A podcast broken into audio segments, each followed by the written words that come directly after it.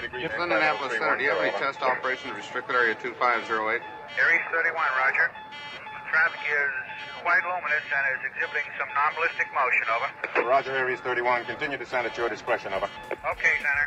The traffic is approaching head-on, ultra bright, and really moving. They're right by us right now.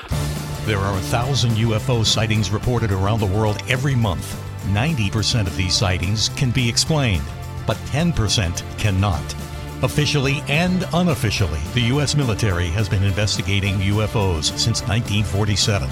Their top secret goal is to find out what's behind these unexplained sightings.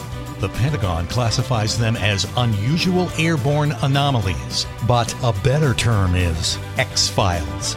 Join us now as Mac Juan Juan and Commander Cobra explore these unsolved cases, UFO incidents that baffle even the U.S. military. This is Mac Maloney's Military X Files. And now, here's Mac Maloney. Well, good evening, everyone, and welcome to Mac Maloney's Military X Files show here on the Distant Thunder Radio Network. And this is Mac Maloney, what the show we have for you tonight. Let me introduce you to the skeleton crew on with us tonight. First, girls, sit down.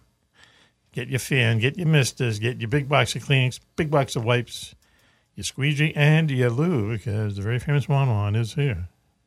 You betcha.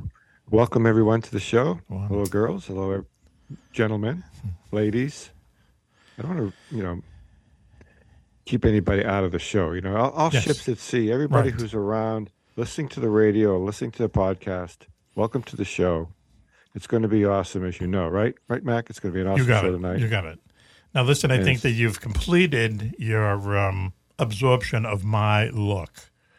My look. Have That, you know, I just don't roll out of bed looking like this every day. I have to put it together, as you know. yeah. Now right. you've you've got the same dark shirt on, the shades, the hat, the whiskers on your right. face. Yep. Okay, that's good. Batman and Robin there, bro. I don't have a Red Sox hat on like you do. Oh, You hang on, I'm going to rip that B off it right now. painted black Yeah. uh, Red Sox hat. I got a Bruin shirt on. got a Stone which is really bad. so anyway, uh, what's going on over across the puddle? Have we talked to you since you've seen the Hollywood Vampires?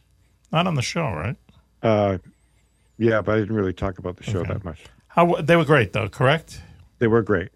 They were great, and I am encouraging everyone who's in the Boston area or the Manchester, New Hampshire area to see the Hollywood Vampires as they make their appearance the end of this month. Uh, I think it's coming up in what Yeah, a couple uh, coming up five days or so. Yeah, yes, I yeah. didn't. I don't have the schedule in front of me, Yeah. but the Boch Center and the uh, Southern New Hampshire University facility, Mhm. and you can read all this stuff about what's happening with Johnny Depp all day long. Yes. Mac, I sent you some links to some of the stuff. Yes, yep. And there's other articles I just saw that uh, are sort of debunking anything. They- They look uh, like gossip articles. The first with. Johnny Depp. Should explain that the Hollywood Vampires are uh, Alice Cooper, Joe Perry from Aerosmith, Johnny Depp from Johnny Depp, um, and then there's another guy from Alice Cooper's band, the drummer from Guns N' Roses, and a keyboard player. Yeah, the But- drummer's from Alice Cooper band. Alice too, Cooper and, okay. Uh, Max- Tommy Henriksen, guitar player from Alice Cooper. oh, that's right. Yeah, yeah. Who's The the? bass player He's from, from Guns N' Roses. He's like sometimes he's there, sometimes he's not. Okay. Sometimes have another.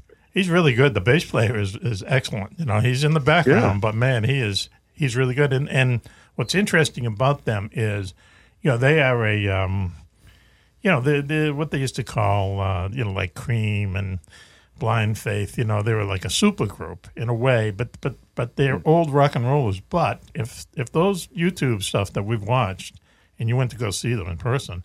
They're really good. They're like they're like a band that's going to make it. They're playing at huge venues. These guys. They're not playing, you know, down the Frolics and That's right. They're not playing, you know, 200 seat uh, club venues. The Hollywood Vampires have really shown to me, up in Birmingham, the home of Black Sabbath, Birmingham, England, that they can really rock. They can play. They can they can do it nonstop for one hour and uh, 47 minutes. How many people at that? the duration? How many people at that show? Uh, I think that venue is only about uh, 20,000 or so. See? So it's not a huge 20,000. venue. That's okay. Twenty thousand. Yeah, it's bigger than it, it seems to be bigger than uh, the the garden. Okay. Yeah, yeah. Anyway, Holy mackerel. the Hollywood Vampires. Go see them. I'll go on YouTube. Go see, see how good they are. They're good. They're good. Uh, no Coco night out saving the world, but our national correspondent, Switchblade Steve Ward, is here. Down there in, um, you know, south of the border, rebel held territory, south of the uh, Ohio border. Um, yes, West Virginia. great to be here. So, what's going? How are you tonight, Switch? I, I am beyond wonderful. Good to hear. We'll come back to you in a second. Also with us is our security chief, Willie Clubb, WC. I'm here. And I'm, I'm wonderful, um, and I'm excellent, Yes, yes. and uh, And he's you know, good looking, too. Part of the skeleton crew. Skeleton But, crew. uh, okay. And the only thing is, you made a comment about the hats, and I wanted to ask, God. you know, switch. You know, did you ever think about start wearing hats? You could save a lot of Switch it. money on those appliances. That Just get a pair of shades and a black hat, and you're in with the hat, cult. That's a lot cheaper. The thing is, since I use double-sided duct tape, I can't get it off. Can't get it off. Well, I had that problem once. that's uh, you, they can treat those things now these days. Clubb, thanks for joining us. my pleasure. Clubb, Jaylen Brown just signed. Did you hear about that? Jaylen Brown with I those. saw that online. Yeah, I saw he won't. They'll they'll keep him for a couple of years. I was going to say, how long is this guy going to be? He's not worth it. He's a good ball player, but, But he's, he's- definitely not worth it. Not that. And uh, but that's what they have to do, do today in these sports to keep these people. But he's short term with them. Six, And 60, getting the max, right? 60 million Wow, for five years. 75 million 75 million. starting. $75 million. And the guy can't What, five friggin' he can't dribble. He can't dribble. Can't dribble. He can't dribble. And in the playoffs, he had 62 points and 64 takeaways. 64. He had more takeaways than points in the playoffs when you need this guy. And they turn around and give him $75 million for five years. And like I say, he'll be there. I thought he'll be there for about two and a half years, and they'll they'll get rid of him. You know, two and a half years into that salary, if the Timberwolves pay it or something. You know, it it's it's Unless they win a couple of championships in yeah row, but yeah that ain't gonna happen. yeah that ain't gonna happen. He's he's gonna make more money than Bill Russell, you know, Larry Bird, Kareem Abdul-Jabbar, Magic Johnson, and what's his name? The guy who just passed away, Cody Bryant, Kobe Bryant. He's going to make more money than they all made put together. Okay, he's not that good of a player. What's going to happen when a really good player comes up? He's going to get ninety million dollars a year. If he's getting seventy-five, I mean, come on. The guy You're can't. have to give them a share of the team or something. I don't know. the guy can't dribble. I don't want to turn into a sports. You know, you're in the NBA. You should be able to dribble, right? And I don't mean from the mouth. At least a little bit. Yes. anyway, listen. We all dribble a bit. There we go. Yeah. And we're not talking about dribbling on your chin eating a dog, you know. Uh, okay. Well, All right. Why don't we take talk about good segues? hey, the Sox got rid of Kike. I just read. oh, did they really? The leader in the clubhouse? He's gone. What's it? Back to the Dodgers. They didn't say who we got. he went to the Dodgers. Nobody, uh, nobody. I'm No sure. one needs someone to carry the bats. Wow, huh? He was he was going to be the team leader this year, and he terrible. He's going to like about forty errors. Terrible, Yeah. terrible on a terrible team. Well, listen, And all, and all the Bruins are in mourning right now. there we go. That voice you hear. I had a joke, but now I forgot about it. Is uh, Uncle Al the Kidney's pal, Hey, UFO mechanic Al Ronaldo in the studio. hey, uh, hey, folks, what's happening? Uh, just wanted to remind Yeah. Mac that uh, the Bruins, Bruins, yeah. nation is in mourning right now because Patrice Bergeron just announced his retirement. Yeah, so he, he retired. He did? today. Yeah. yes, yeah. Oh, wow. Yeah, yeah.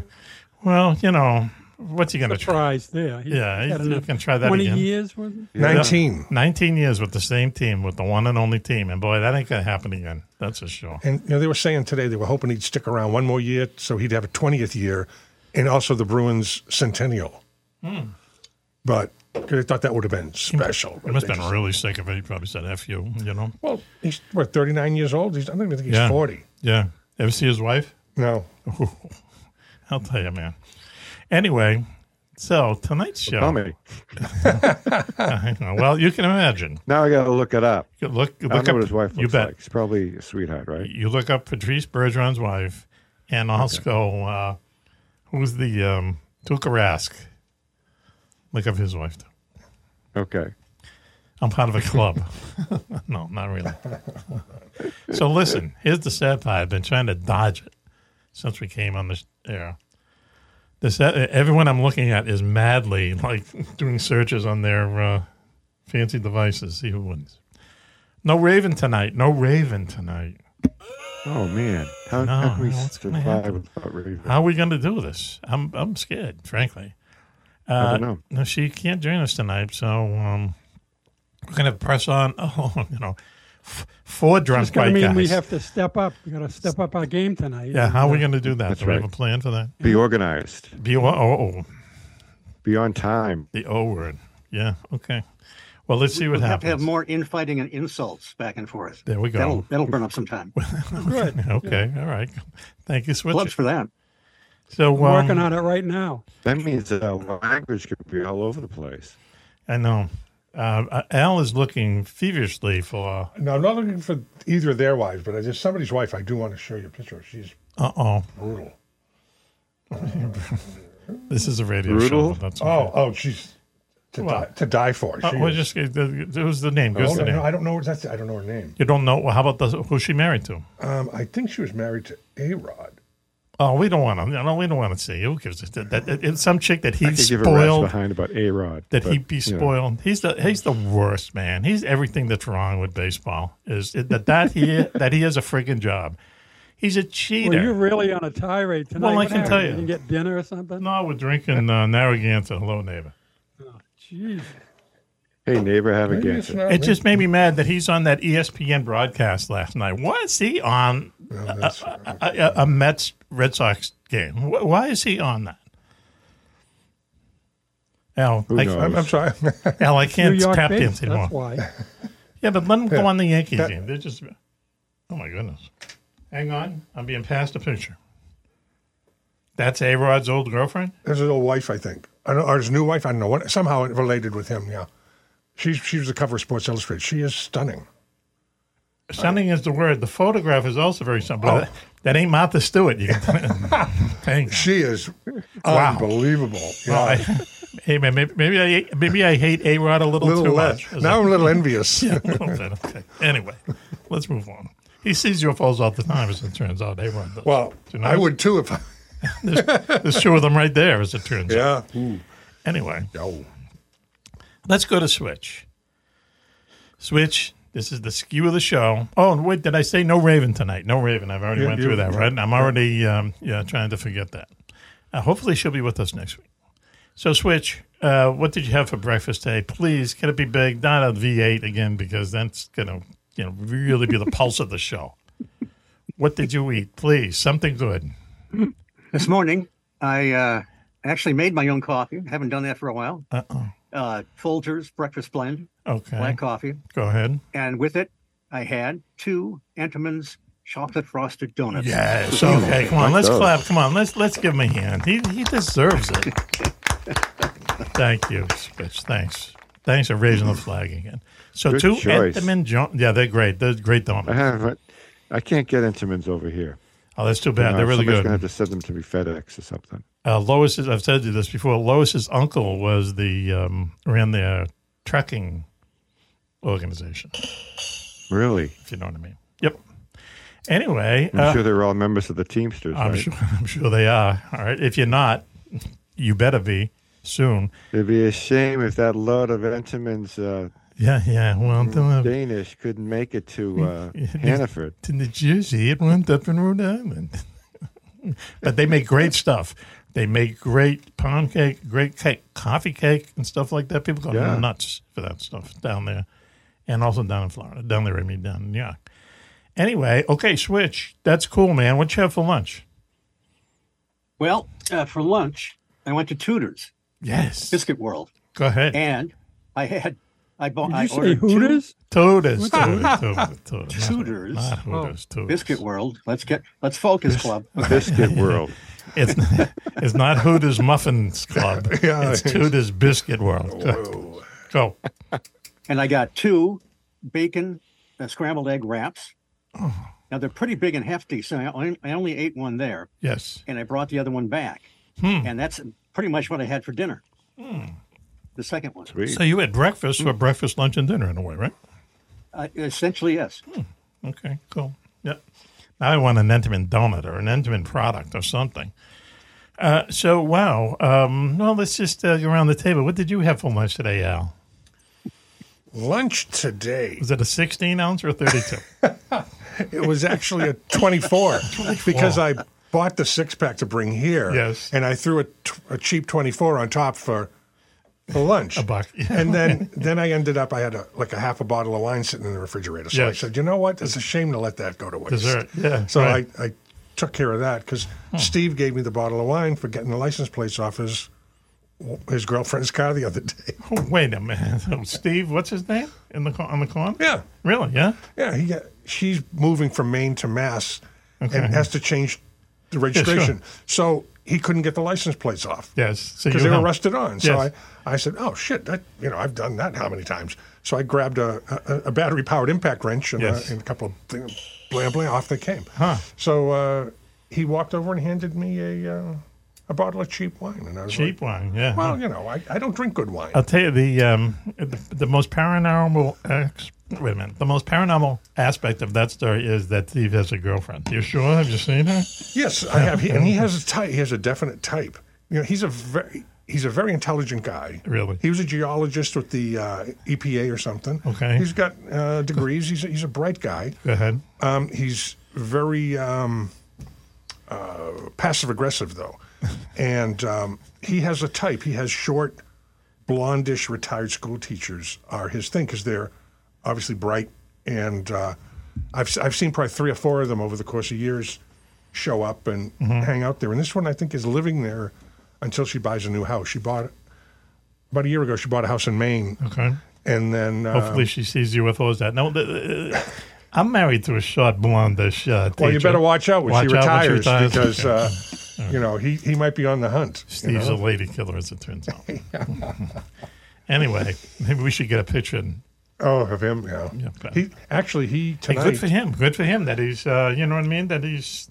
he's actually tonight fighting the good fight. He is uh, at the select board meeting Yes. in town, uh, complaining because they the um, Yes. the Sunset Club is going for a ten o'clock cutoff for a special event wedding for a live band outside, and that will make us not sleep. Oh, because they are loud and they come right. You know, the acoustics where we live is horrible. Is so he's going down there to o'clock at complain. Come on, Yeah. what time do you go to bed? I know. We used to go out. I go to bed a lot earlier than that usually because I'm up at five. oh well. Someone once said, uh, and you wanted to live on an island. Well, The sound down there carries like you would not believe. It is the weirdest thing. Is if if there are people talking like one street over from me, it sounds like they're right outside my window, and I can and I can hear it. I can hear you them. can you can hear every word. It's strange. Yeah, it's, It's really like kind of. I went to the people out back behind me and I said, "Listen, if you people have any secrets or you murdered somebody, don't be talking about it on the deck because I hear every word of it." Al is such a diplomat, and, And they said, "Oh yeah, okay," and they were kind of being funny about it. Yeah. And I said, "Okay, which one of you clowns is re- doing the book on tape?" And the guy goes, uh, "I am." I go, "Okay, page forty-two at the top of the page, the guy says whatever," The- and he looked at me and he went, "How do you know that?" 'Cause you read it. Because I'm reading the goddamn book with you because You're so loud. I got to. yeah, uh, because it's so. are they- I'm sorry, do I have to edit that? What? What, Are you what's carrying the sound Tom so far? What's that? you a peeping Tom? peeping Tom. Peeping- no, there's a lot of woods. You can't see the house. Thank God. Don't worry. So he says, uh, "Wow, huh? I got to uh, soundproof my room." Okay. Anyway, Well, just keep the windows closed. keep the windows closed. You've got air conditioners. Yeah, yeah, but still a lot of wind. Travels well across water, but I don't get it with all that sandy terrain that's around. We're like in a bowl. wherever the whichever way the wind is blowing, it just brings the sound Yeah. right with it. And the music, Yeah. the, the Yeah. music from that club, You can hear it. you can hear it. And I wouldn't mind if it sounded okay, but it's so distorted by the time it gets to us. It's horrible. And like I said, I can hear it in my bedroom over a seven-channel surround sound on my television. Wow. So, Okay. oh come on. Well, there's a looking. Wait, is- uh, what's going on in the island? I don't know. the It's two out of control. Bitching about everything. There's Oh, a lot yeah. of. Oh, yeah. There's a lot of stuff. I'm getting depressed now. No. I mean, no, no, no. It's okay. Uh, so anyway, first world problems. These guys, you know, Oh, no, no, it isn't like that at all. You know that. they're living on a resort island for crying get out a, loud. get a life. with with no beaches. Yeah, No, no, I'm living on an island too. You know. yeah. it's called UK. We pulled their ass out of the fire twice. What else you need to know? They'd be speaking German if it wasn't for us. That's right. you know, half of them were speaking German before the wars. Anything as it turns out, but because they're all interrelated. So uh, anyway, um, we have a guest coming up uh, later on tonight. Who is it? Uh, Switch, you know who they are. Uh, Eric Mintel of Eric Mintel Investigates. Yes, okay. Is he a ghost hunter or something? Uh, he covers everything. He uh, uh, uh, he and his team did a great investigation at Bray Road a Oh, couple yeah. of times. It's really fascinating. Get them to talk about that. They do uh, investigate a lot of hauntings, uh, Bigfoot. So n- no holds barred, and they uh, really do a good job. Oh, cool. Okay. Um, before we take When a break, um, before we take a quick break, there's something that I um, meant to mention on the air the other day, and um, maybe I did. I can't remember, but we went down to Washington D.C. recently, and one of the re- one of the reasons we stopped there was Lois and I um, was to go to the Smithsonian Air and Space Museum. Did I already talk about this? No. it's not what you think it is. It's not just the, displays. I mean, which I think have a little age on them. They're doing they're doing the place over. So half of it is kind of you know blocked off. So they know that they need improvements. Let's say, and and they're doing that. Enormous store. You know what I mean? An enormous store. You can buy everything, including like an airplane and a space capsule. But what bugged me was then they make you wait outside until it's your turn where, you know, your reservation. You have to make reservations. So we made reservation at 11 o'clock in the morning. We're out there and it's 95 degrees out. And they make you wait in the sun. No shade, no covering, no nothing. Out there. And there are, there are kids out there. There are, you know, people with special needs. There are old people. There are hungover people. You know what I mean? It, it's just uh, not the way to treat, you know, a, a place that you know. I well, I'll say- tell you, I'm gonna have a, I gotta go and get a drink during the Yeah, break. okay, this that's is so wrong. depressing. Well, okay. God, is there anything good going on? Man? Well, you- Could be Uh, worse. So you could be in Corfu in Greece. There you go. Right. Yeah, exactly. Yeah. Talking I'm about sorry, world I don't mean fire. to interrupt. Um, This- I can tell you, you need to get that off your chest. Okay. Uh, and I have, but there's a lot of weird stuff going on. Number one, the fires up in Canada have now burnt an area larger than the United States or something. You know, it's it's enormous, and they basically said we can't put them out. You know, that it's just too big of a fire. Number two, if you saw what happened up in Vermont last weekend, it was like there's a flood that you can't imagine. What what? Number three, hundred degree temperatures down in Florida in the, in the ocean water. To me, that is that's the most effed up thing in the world. These things in, in Greece, which you know they've had fires before, but not like this, where they're evacuating the entire islands. So you know maybe there's something to this global warming because it's a lot different than it used to be. Anyway, It is. uh, on that note, I don't know if it's global warming, but it's weird weather. That's something sure, is not. the- Yes, yeah, it's different. It's different. This whole So I guess I got to go out and buy a Tesla tomorrow then to really help this, right? Is that how it works? Uh, I don't know if a Tesla would do it, but um, yeah, Let's see. Everybody that's got their cars plugged in here in the UK. Let me see. What is powering the power plant that provides the electricity? it's always Coal. coal Let me think. or oil or nuclear. Yeah. all Yeah. dangerous stuff, you know. But um, anyway, on that note, why don't we take a commercial break now, and we'll be right back after this. You're listening to Mac Maloney's Military X Files Show here on the Distant Thunder Radio Network. No Raven tonight, but we're going to soldier on anyway, so please stay tuned. So until you hear us next time, this is Mac Maloney for the entire gang saying be safe, be happy, and Bye bye. okay, the show's over. Hey, Cobra, where are we going to eat tonight? Well, gentlemen, what do you feel like? Chinese, Italian, sushi? How about we go where they have the best hamburger in the world? And where would that be, one one? Only the Starboard Galley. Starboard Galley. They're a great seafood place, but they're in Newburyport and we're in Exeter. But they're only 20 minutes away down Route 95, and believe me, they have the best hamburger in the world. Let's go.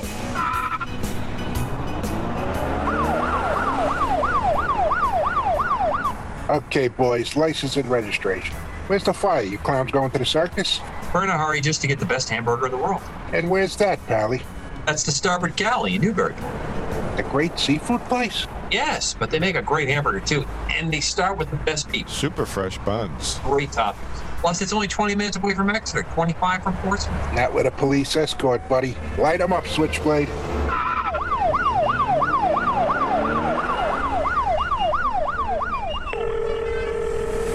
Starboard Galley.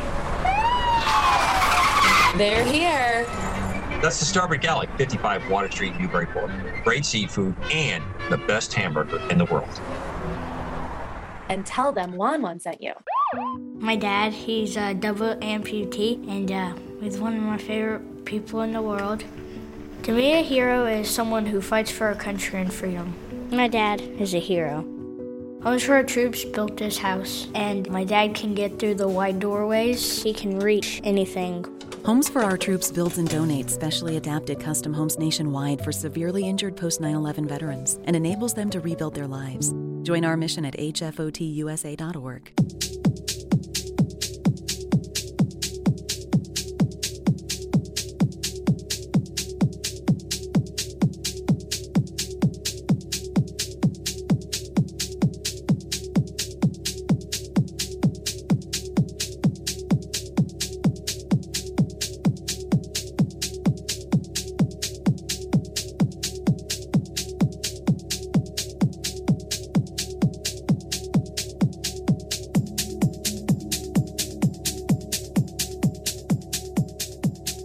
Welcome back, everyone, to Mac Maloney's Military X Files Show here on the Distant Thunder Radio Network. This is Mac Maloney. Wow, with the show we have for you tonight. First, let me introduce the members of the Posse Girls. He's here from across the portal, the very famous Juan Juan. Hello, girls. Hello, everybody. Welcome back to the show. It's going to be fun tonight. I'm enjoying it already. Have you well? And the night is young. have you gone back to your social club that you had to jump through a lot of hoops? To I haven't into? been there in months. Really? Yeah. I don't know why. Well, I just I just haven't. The one of the guys I usually go with, he's been uh, on vacation in Spain for a while. Go ahead. So I'm waiting for him to come back, and eh, I don't know. There's just uh, I don't go to a, a pub by myself. No. and I only have a few friends locally that I, I go with, and Eileen doesn't like to go. Maybe it's boring. Boring. But she might. It's it is kind of boring. There Yeah. Okay, that's the word we want to hear. Anyway, um, uh, no Coco tonight, out saving the world, but our national correspondent is with us, Switchblade Steve Ward down in West Virginia, WV. And it's great to be here tonight. hmm You're uh, a couple donuts into the day. Yep. Plus, you had breakfast for lunch and dinner. Yes. Okay. Wow. Two donuts and two wraps. Yeah, there you go. Good. Healthy, too. A lot of protein. Um, also, uh, with us is our um, head of security, Willie Clubb, WC. How are you doing? You know, Mac, I'm doing great. I'm a little depressed at the, some of the things going on here tonight. Why? Seems like you guys need a little something to get you up again. But uh, but yeah, I'm I'm here and, and I'm part of the group to try to turn things around tonight. I know Raven not being here certainly doesn't uh, doesn't help. I know Throws that. off the gravity of the situation, I think, because we're all trying to be our best. We'll turn it around. When Yeah, she's It's going to be upbeat starting now.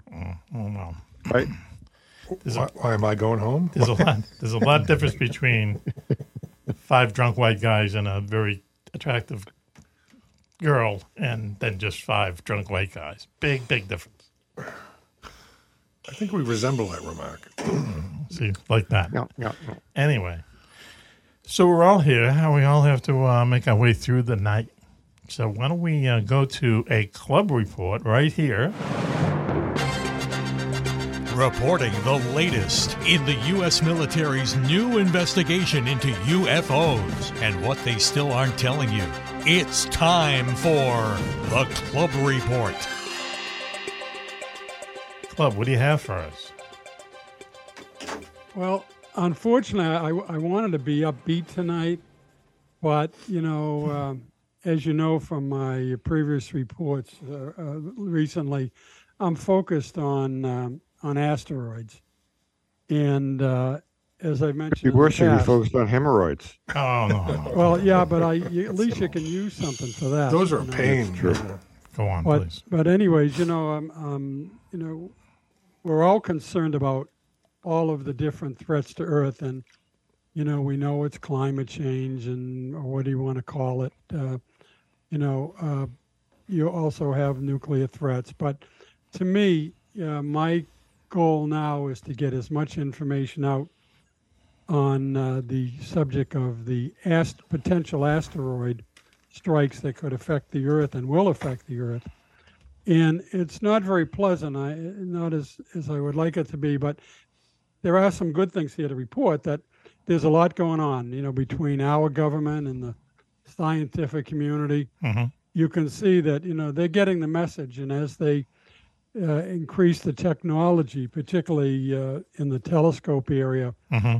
they're getting a better feel for what's out there. Yes, yes, And they realize that, you know, this threat is real. yes. And uh, unfortunately, as they learn more about what's out there, I think their uh, threat level is, is getting up there. And uh, although they're not, you know, uh, out there r- singing, you know, ringing any alarms, Right. we can see by the actions that they're doing, Yes. uh, taking that that they're really trying to uh, to tackle us. Well, they know, You know, the- they, the, the more they see, the more um, alarmed they get. You know what I mean? The more technology they have to see these things, the more alarming it is because we're really finding out these things aren't just, you know, uh, they're almost routine in a way, right?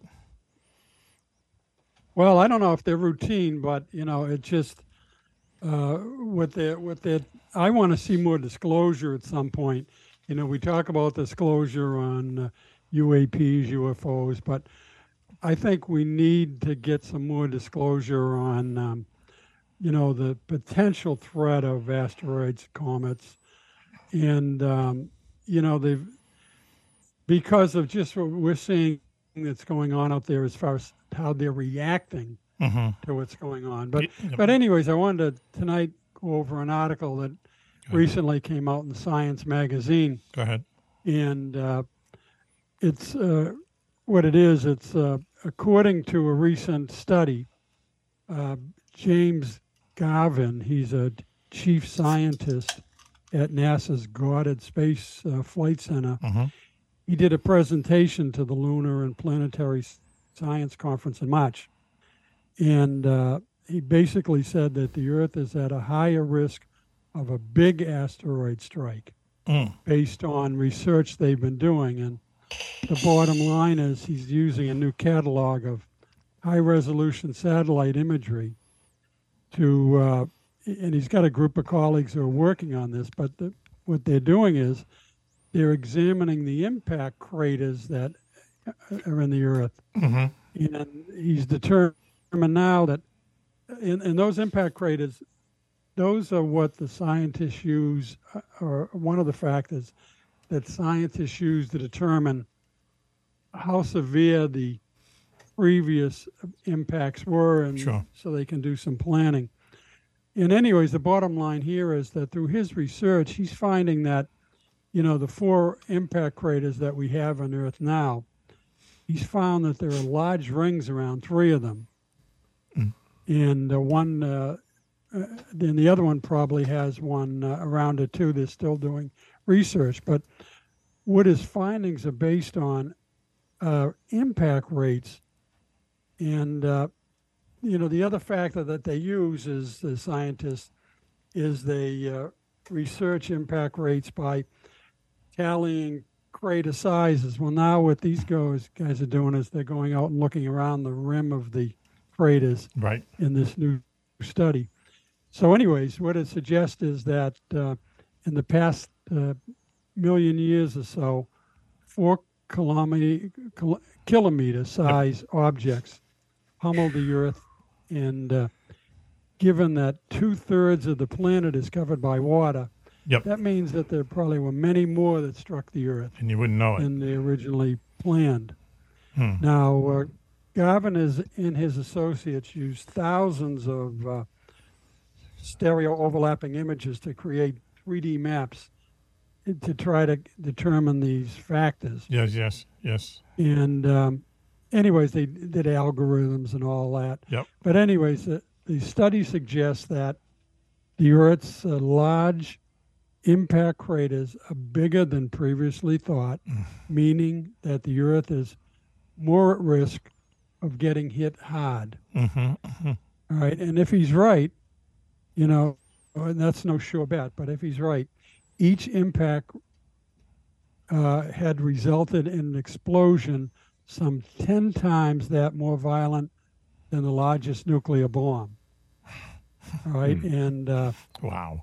Although not enough to, uh, to destroy the planet completely, it certainly would have um, uh, been enough to to definitely destroy uh, much of the planet. It, it wouldn't Oh. have killed the dinosaurs, but it would have been enough if people were living here Mhm. to really finish off, you know, life as we know it. And alter the climate. alter the climate too is what you know. A lot of these things do. I Oh, mean, it's the impact, but the smoke and the dust you they put up in the atmosphere. So, just- anyways, the the bottom line here is that they've got more research to do, but they're finding out that it looks as though the you know the craters that they were looking at, you know, show a lot more than originally thought, and so Mhm. the concern is that these pending uh, things that'll happen in the future as far as strikes could be much more severe, and you know the the thing about it is that you know only about forty percent of the asteroids and comets out there have been discovered so far. Yes. So the estimates of,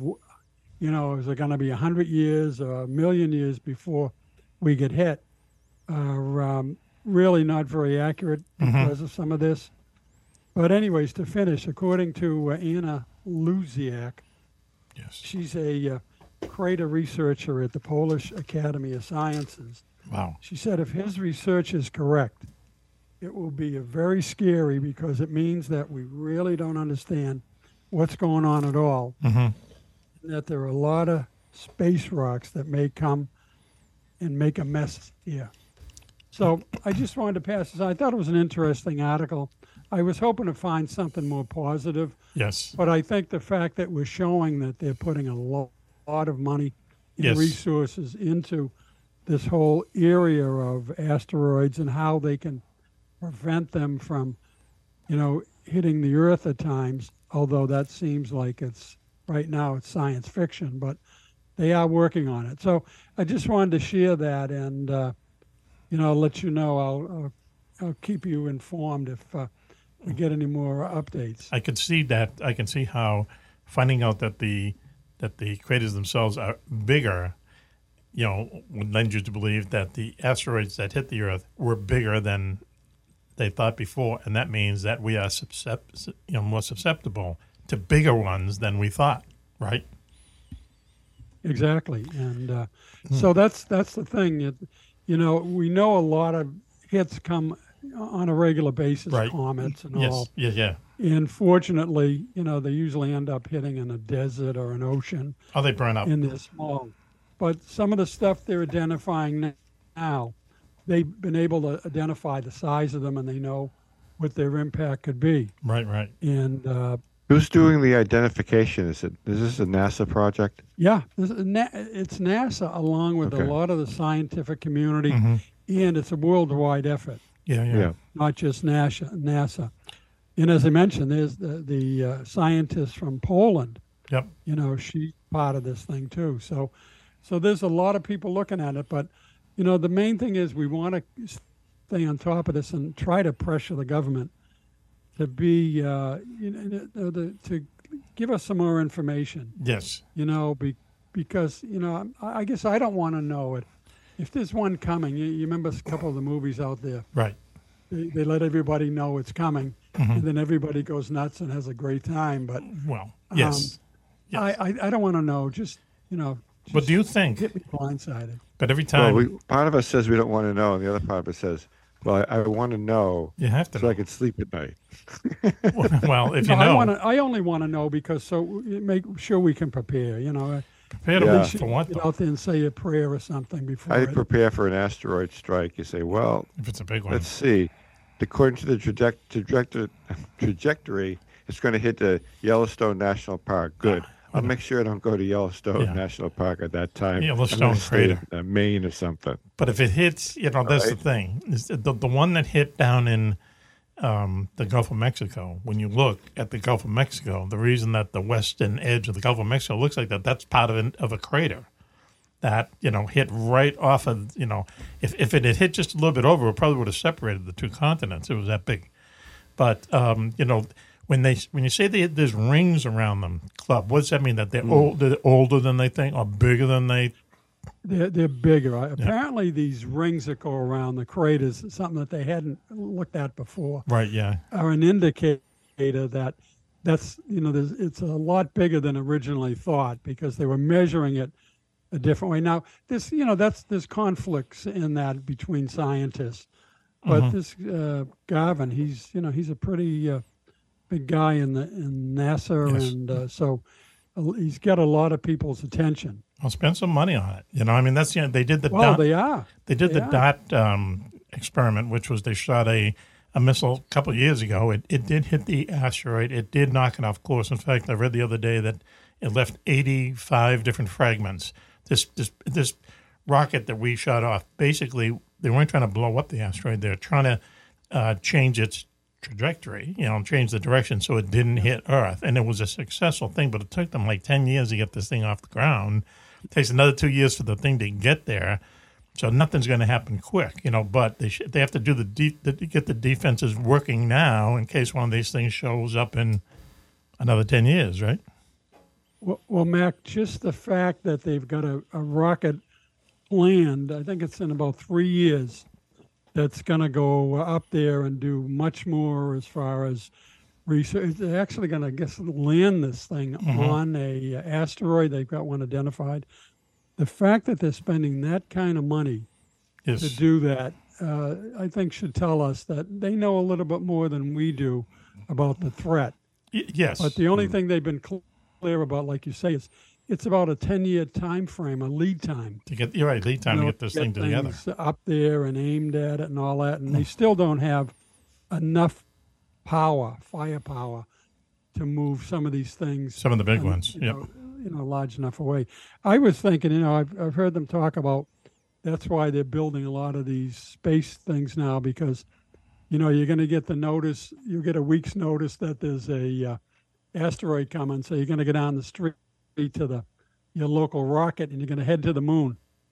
Unfortunately, if you look at the moon, it looks like Swiss cheese with all of the Yes, craters on it. that that's had over the years. right. You know, But you see, in a way, that uh, the moon takes the hit for the Earth sometimes. You know, they've taken a lot of the stuff because they don't have an atmosphere, and uh, they also say that the gravitational pull of Jupiter in our solar system is so great that anything coming in from way, way out usually gets caught up in its gravitational pull and it goes into Jupiter. So they're like the street cleaner, but not. It's like a pool.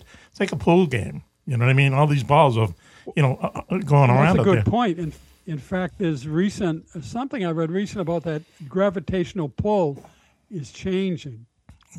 So Mhm. I'm sure the scientific community has taken all this information Yeah, yeah. in estimates in in uh, is why is why they're basing uh, all this stuff on. But yeah, that that uh, that protection that we get out there by Jupiter is uh, Yeah. apparently uh, like everything else, things are changing.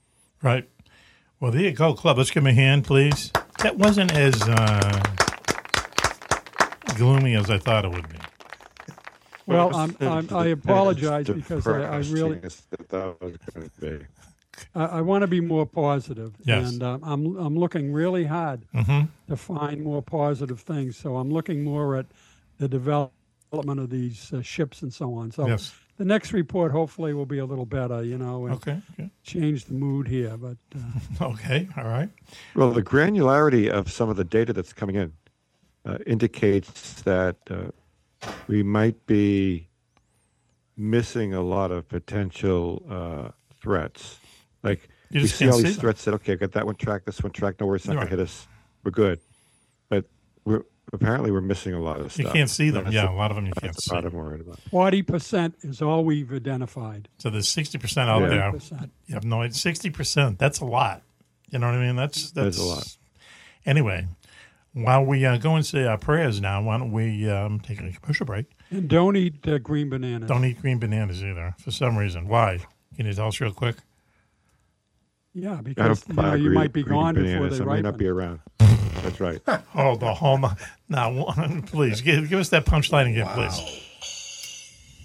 Why don't you want to eat green You bananas? don't want you don't want to buy green bananas because you won't be around to to watch them ripen. Well, you put 'em in a Never heard that Joe. expression? That's a I've big expression in, in the nursing homes for the oh, old timers. I'm sure it is. Oh, no. wow. They don't buy So- green bananas. Anyway, okay. I thought there was some kind of ex hamster thing That- going on. that was deep. Also, That was pretty listen- deep. Really? They, Yeah. they okay. don't listen to certain Yes songs because the song will still be playing before they get Before a they chance uh, listen expire. to the end of it. Wow. Okay. Another reason I hate We have a They progress. want to comedian coming close on to the tonight. edge. Can Don't get a listen to comedian close or to the edge. Yeah, Listen yeah. Maybe this. Maybe someone's on here that is. I got some Florida man things later. Oh, the, yeah, really? It'd be really bad. Then the ship would really be sinking. Man. You'll- Well, then Steve's got to put up the train wreck. Definitely. Why You know, don't we, we, need Switchy to come up with something with to get us something? going Yeah, tonight. a dance or whatever. I got a change report. the mood switch. He has a report. All right. I So why don't we do report. this? Oh, Uh, Er- uh, great. Eric is in the green room, by the way. Okay, here we go. Why don't we uh, take a commercial break now, and we'll be right back after this. Uh, calm down, regroup, catch our breaths, and we um, we'll be right back. You're listening to Mac Maloney's Military X Files Show here on the Distant Thunder Radio Network. The entire gang is here. I can name them all, but then we'd run out of time. Right, Al? You got it. So we'll be right back after this. Hawk Hunter, the wingman, has finally rid the world of its worst ever supervillain, Victor Robotov. But in Mac Maloney's latest book, War of Dragons, we learn the maniacal terrorist ghost still haunts our battered, devastated planet. In War of Dragons, book 22 in Mac's best selling Wingman series, Hawk and his United American allies uncover Victor's bizarre plot from beyond the grave. The super terrorist hid six nuclear bombs around the Mediterranean before he died, knowing their detonation will empty out the Great Sea and cause a worldwide catastrophe. Guarding these weapons of mass destruction, he's left behind a family of ferocious air dragons, eternal aerial sentinels that will stop at nothing to protect their late master's unthinkable secrets.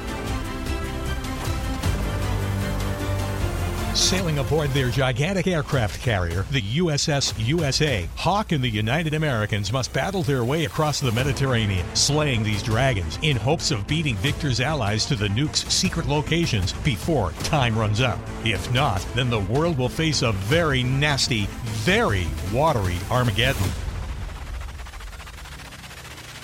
It's Game of Thrones meets Top Gun in Wingman 22 War of Dragons by Mac Maloney. On sale now on Amazon.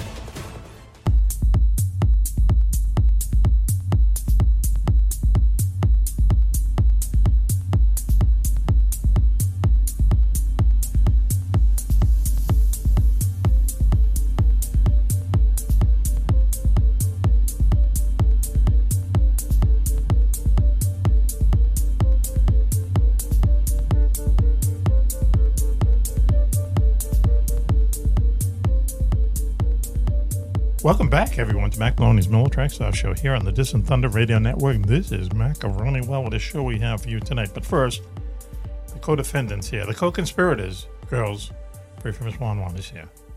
Morning. Hello, girls. Hello, everybody. This is Juan Juan at your service. Glad to be here and glad to be anywhere, Mac, as you know. Really? I live for this. And no Coco saving the world, saving the planet. But uh, Switchblade Steve Waters here, down there in West Virginia, Switchy. Great to be here. Okay, two donuts into the day. Were they chocolate covered donuts? Absolutely. Chocolate frosted with yellow cake. Mm. Wasn't the devil food. That's great. Anyway, also with us is our security chief, Willie Clubb. Willie, how you doing? You know, Mac, I'm I'm really doing great tonight, and I, I always enjoyed listening to, you know, what goes on with Switch and his very exciting meals. Yes, uh, yes. You know, it makes me want to go out and You- get you some some- Entenmann donuts. Yeah, or really. Something, but Yeah, me too. Very suggestive. You've always got a stack of Twinkies there, Clubb. Well, I do. Just yeah, get some Keebler cookies. Let's- something. Oh, wait, let's see what he has.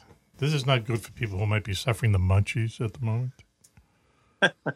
What do you got? No, oh man, yep, son the of a bitch! you the Twinkies, mid-thirties, really? right? Holy cow! Anyway, Uh, also, also with us is uh, UFO mechanic. Look at him. Oh, now he's rubbing it in Cupcakes. cupcakes. UFO mechanic Al, Al Ronaldo is in the house with us. Hello, Mac. Hello, everyone. You okay? Yeah, I'm doing fine, but I, you know, I didn't eat anything like what these guys eat. I, I more or less, you know, I had breakfast and then it was liquid from that point. Well, you know, some, some days starting that about nine thirty.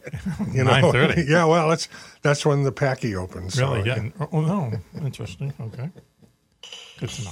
The packies are open at 9.30 now? Well, they're a little convenience store. On Plum Island, yeah. uh, you know, where, where we live, yeah.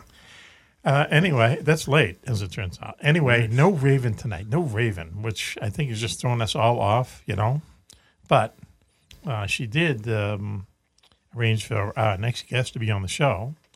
And Switchy, I'm going to have you introduce him because Switchy and our next guest are good friends. Please, Switchy. Uh, our, our, our guest is Eric Mintel of Eric Mintel Investigates uh, from Bucks County, Pennsylvania. Mhm. Uh, he and his team cover all aspects of the paranormal, from cryptids to UFOs to to ghosts.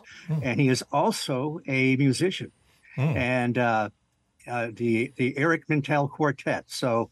Uh, he's a, a paranormal investigator by day and a musician by night, or vice versa, however it works Yeah. on the schedule.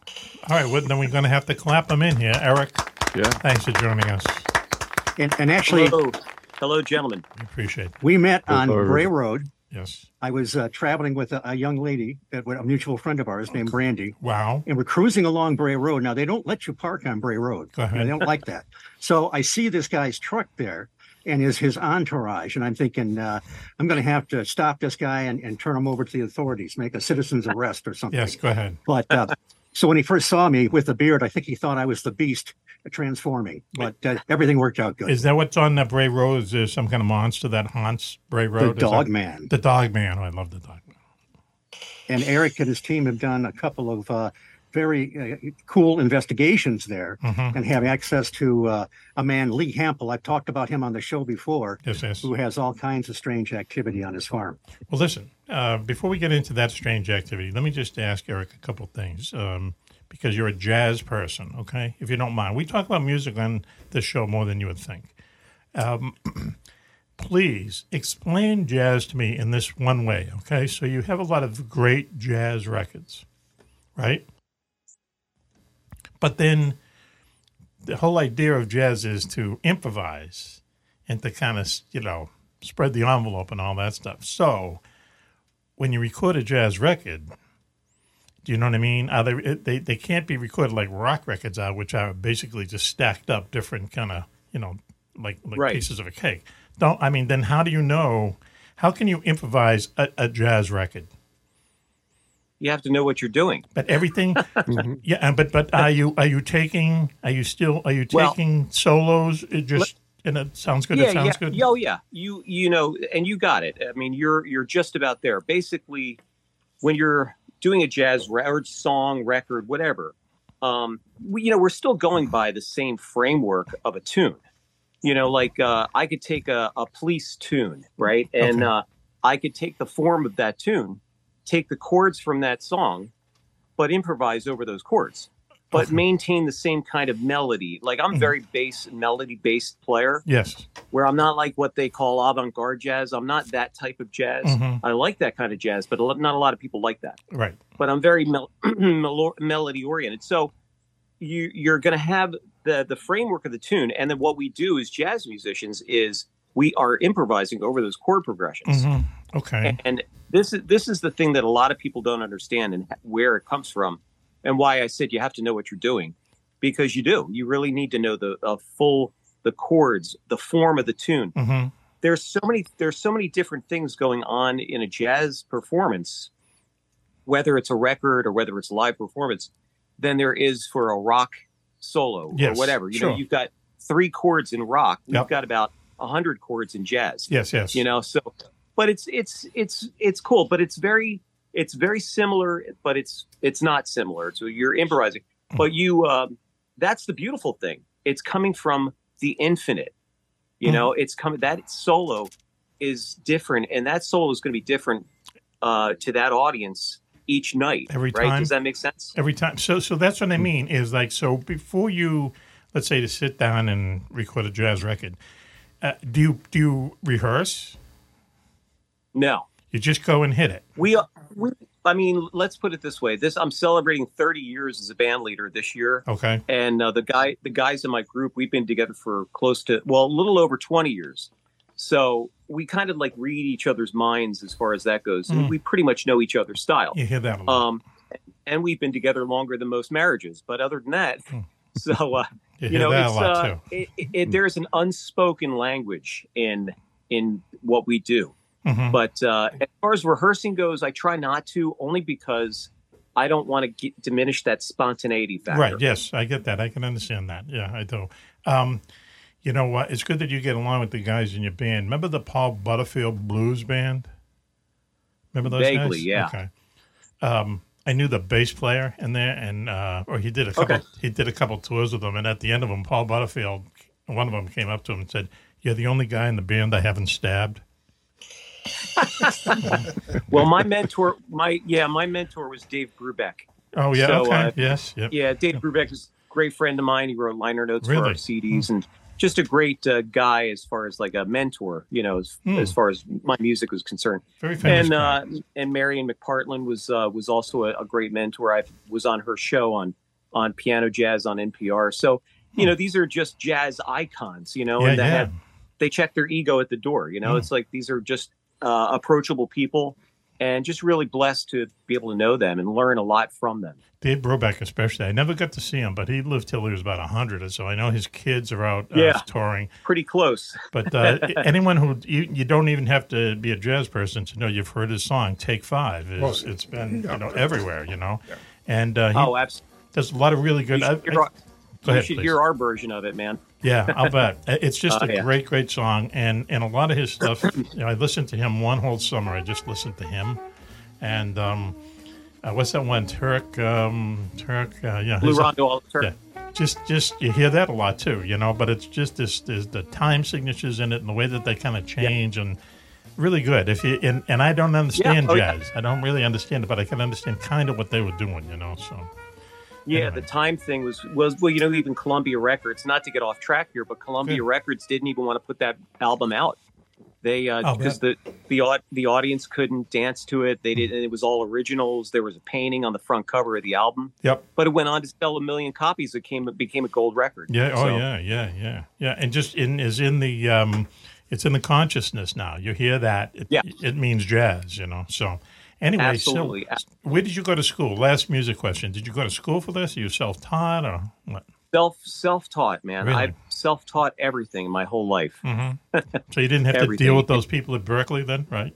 Didn't have to deal with. No, no, no, no. I, was- I wasn't one of them. I, you know, that's one of the things I probably, not a regret, but I probably would have liked to have gone to college to learn how to write because I don't really write that well. So I'd like to learn to write. But I let the guys in my group do that. Yeah, and that, yeah. that's okay. They take it from here and put it on paper. Mm-hmm. Um, but uh, yeah, so that you know, pretty much all self-taught, and uh, I've always been my own boss. You know, I've always had like different businesses and things like that. Always been an entrepreneur, and Mm-hmm. Yes. uh, you know, and when uh, my you know, and always loved the paranormal. Always loved the paranormal from a very very young age. It's a strange, uh, Um, strange two things that you're interested in. So anyway, so you started with the paranormal at a young age. Go ahead.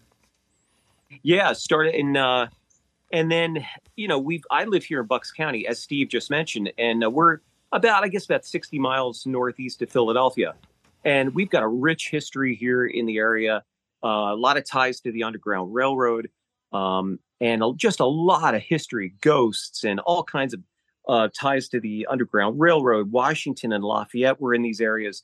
We live right down the street from where Washington crossed the Delaware. Yes. So we are in that kind of area and a lot of ghost stories. So I've learned, I heard a lot of these ghost stories growing up, both from my father and just from local folklore. Mm-hmm. Um, and then in 2016, I was, you know, looking at all these paranormal shows on TV. Yes. And I said, to my, I just had this epiphany one night and I said, I can do that. I can do that. Mm-hmm. And I just, I started my own show. I had been on a TV show already. It was called Talking Jazz with Eric Mintel. Mhm. And I asked the guys at the station, I said, hey, can we do a paranormal show? And they said, yeah, let's do it. So uh, we started doing videos and on local ties to the our, our area here, and uh, they started airing them. And then it's then it became this paranormal tourism show where we're going to show people what to do, where to go, where to stay, what all is the fo- the local folklore, and it's just been phenomenal, man. It's just been growing ever since. Yeah, yeah. Wow, that's cool. Where's where's the where's the craziest place you can go? Are you, are you talking about worldwide, some haunted place somewhere on the other side of the world, that type of thing? Uh, where would I like to go? Yes. Or where, oh man, man, there's a lot of places in England I would love Mhm. to go. I would love to. Oh man, I would love to see if my spirit medium Dominic is also our our team member. Yes. Dominic Sattel. I would love to go to the ruins in uh, in Peru, Aztec ruins, and see Mhm. if you could tune in on some of the energies there Yes. because there's so those things are really fascinating. But here in the states, I mean, God, it's just like anywhere really um, that has a good story, you know. And that's the thing; we love telling those stories, Mhm. and we're all about truth, truth-based investigating. Mhm. And some and some of the things that happen to us, we still can't explain, and some of the things we're still wrapping our heads around Right. Sure. as Steve as as Steve could probably tell you too, and as probably he has told you, you know, when we were on Bray Road, you know, that's what they said. They said, "Well, people, you know, you're not allowed to park on Bray Road." Mhm. And uh, but we had no, we were there for three hours. Nobody bothered us at all. Good name for a Uh, book. Yeah. But but um, uh, let me ask this. So um, you were talking about Peru, for instance. Okay, do you mean those places that are like way up in the Andes and they and they're they're like fortresses and they made you know they have like blocks that are five hundred tons and stuff like that. Yeah. How? Yeah. How? How did they do that? You know, what I mean, those things are at least twelve thousand years That- old. How how did they do it? You can do it today. We say this all the time on the show. You could not do it today. There's a lot of places around the world. I just saw Graham Hancock uh, series. You know, he's he's actually pretty good. He's more of a journalist and a scientist.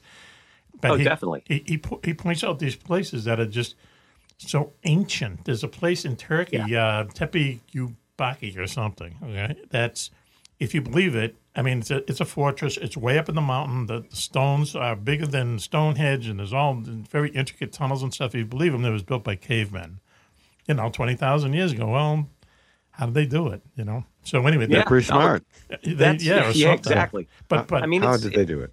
it's uh that's the big factor that's the fascinating factor i mean guys here's the thing when we do these investigations i you know i always come away with like people are seeing something people are experiencing something out there and they're they're seeing something and in our research uh you know is it are they being picked to see these things are they being you know uh singled out Yes. to have these experiences so that's what we're that's the fascinating part of this because you could have somebody seeing a UFO, Mhm. but somebody standing right next to you, they they, they won't see it.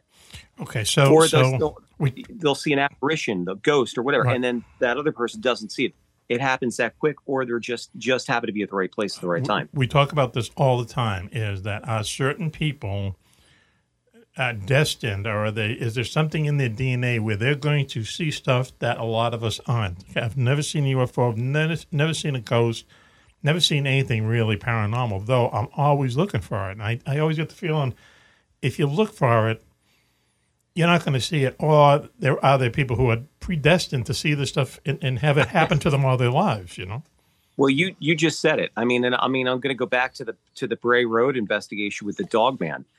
Um, I had gone out there. I'll just preface the story real quick by saying a good friend and fan of ours, uh, Ellen Collins, she pretty much paid our freight to go out there and do this this video. Yes. She had said to me back in like July of 2021, uh, you know, we should do a video on the Beast of Bray Road, and I said, wow, that, I would love to do that. And I had heard about this this creature over the years. Mhm. I said I would love to do that. Um, I said, you know, let's do it. So she wound up put getting us out there, and uh, but I'm going out there thinking that we wouldn't see anything. yes I wasn't looking for I wasn't looking for anything. Mhm. I was like, oh, we're going to hear this great story. We're going to meet some great people. We're going to hear. We're going to meet Lee Hample, which was awesome. Okay. great guy. And we were on his farm. He gave us full access to thousands and thousands of pictures that he's got, hair samples, UFOs, all kinds of weird lights, and just all kinds of weird stuff. And uh, but still, in, my mind, I'm like, still not expecting This is that all- we're going to run into anything. All Dogman stuff, right? Dogman is what everyone's looking for out there. Okay, and Dogman is he's, he's a guy half half half dog, half guy, right? Half man. It's uh, well, the Beast of Bray Road is supposed to be a six to seven foot tall, uh, upright canine Mm-mm-mm. dog man Okay. type creature with like uh the, the you know to look like a wolf's head, like a dog's head with Yes. a man's body, right? Okay. So, so and there's another story of this I got to tell you too, which is just another correlation to this, ahead, ahead. which I found out later.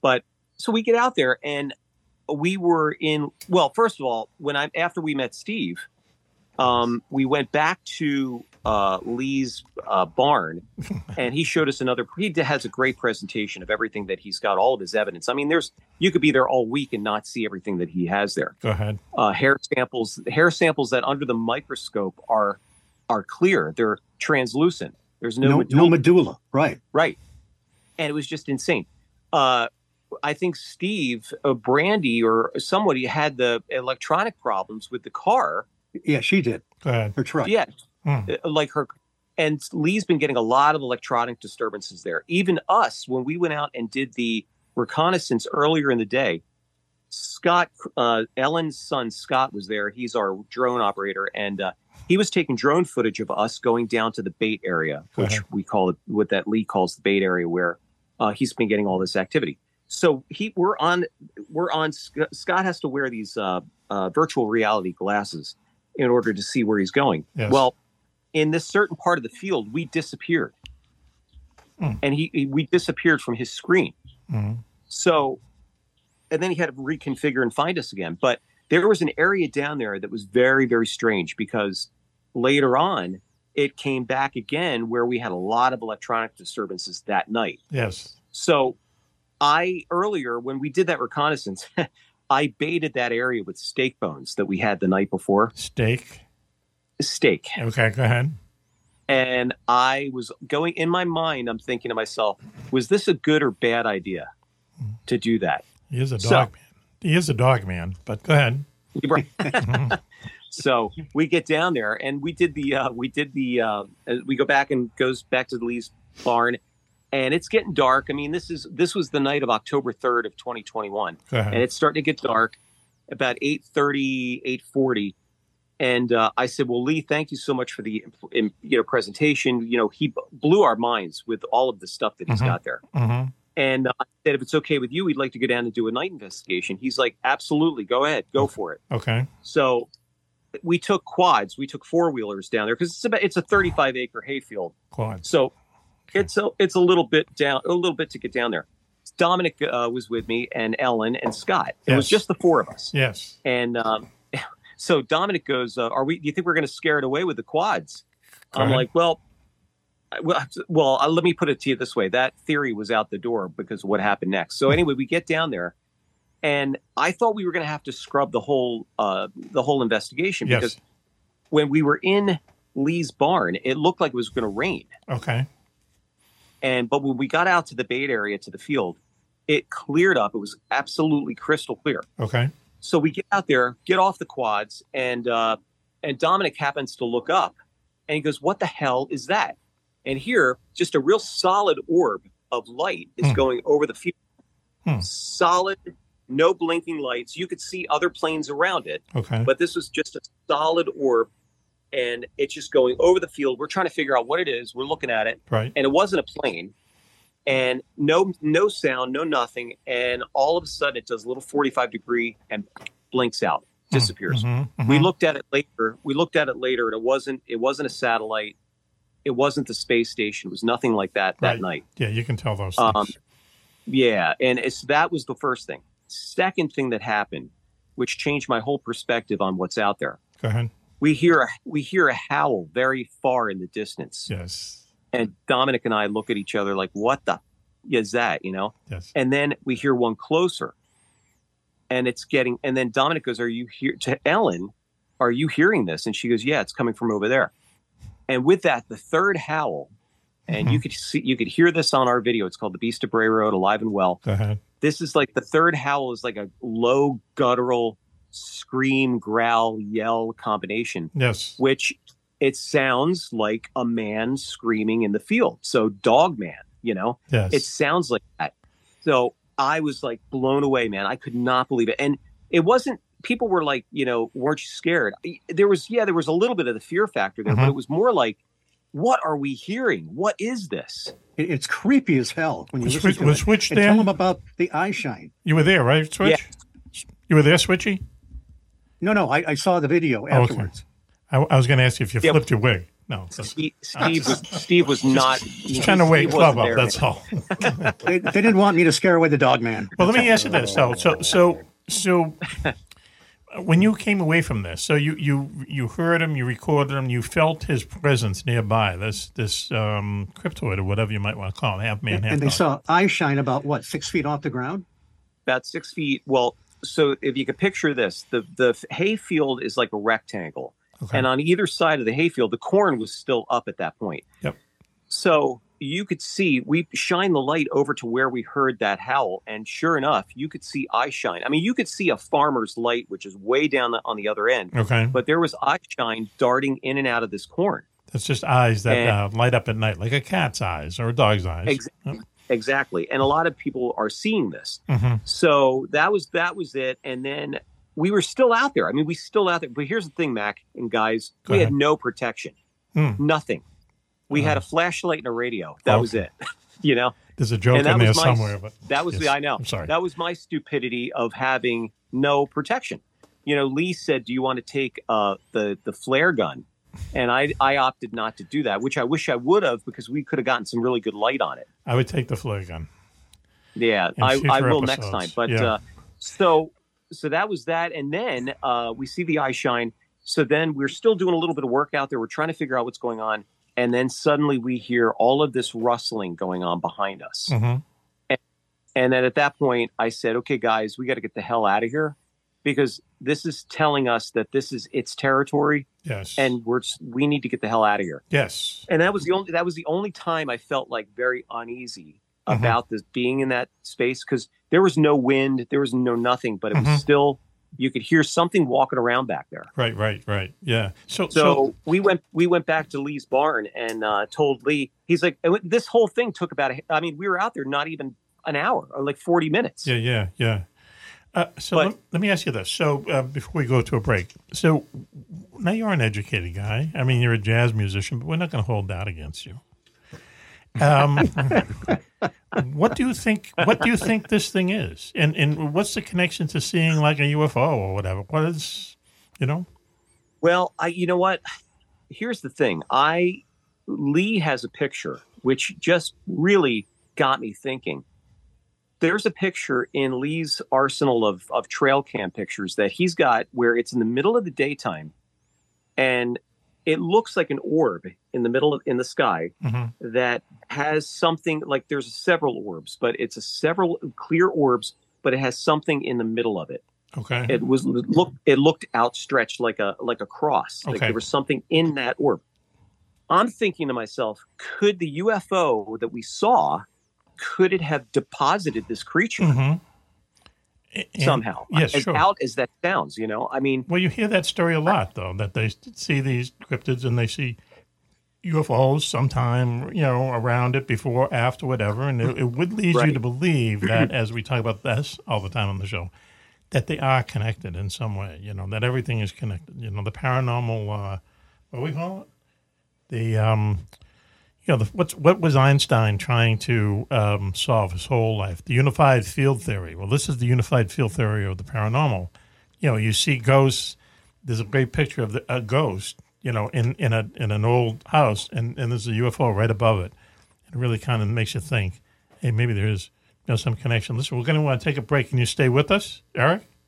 absolutely. Okay. All right. Before we go, let me ask you a question, a musician question. Ready? How do how do you get a trombone player off your porch? I don't know. Pay, pay him for the pizza. Come on. Oh, With that, my God. Well, Take a you're bringing the right now. show down now. Oh. Uh, now, now, take a break, and we'll be right back after this. You're listening to Mack Maloney's Mill Tracks Show here on the Distant Thunder Radio Network. Do you know where the world's most secret bases are located? Do you know what spooky action at a distance means? Is there a conspiracy by aliens to prevent us from conquering space? And where is the best place in the United States to see a real UFO?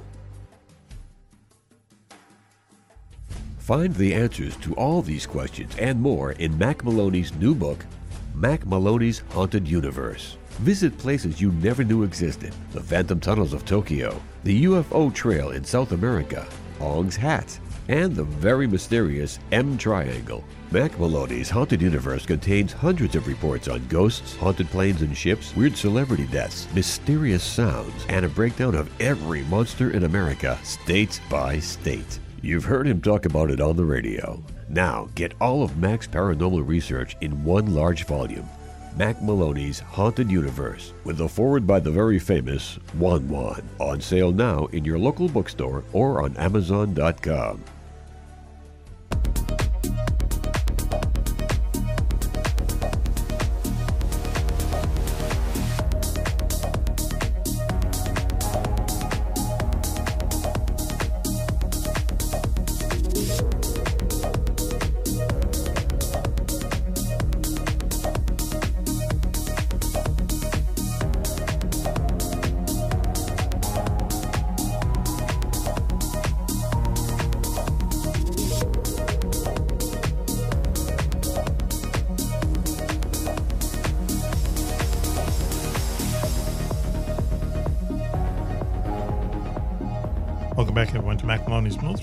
Show here on the Distant Thunder Radio Network. This is Mack Maloney. Wow, what a show we have for you tonight. Let me introduce the co-conspirators.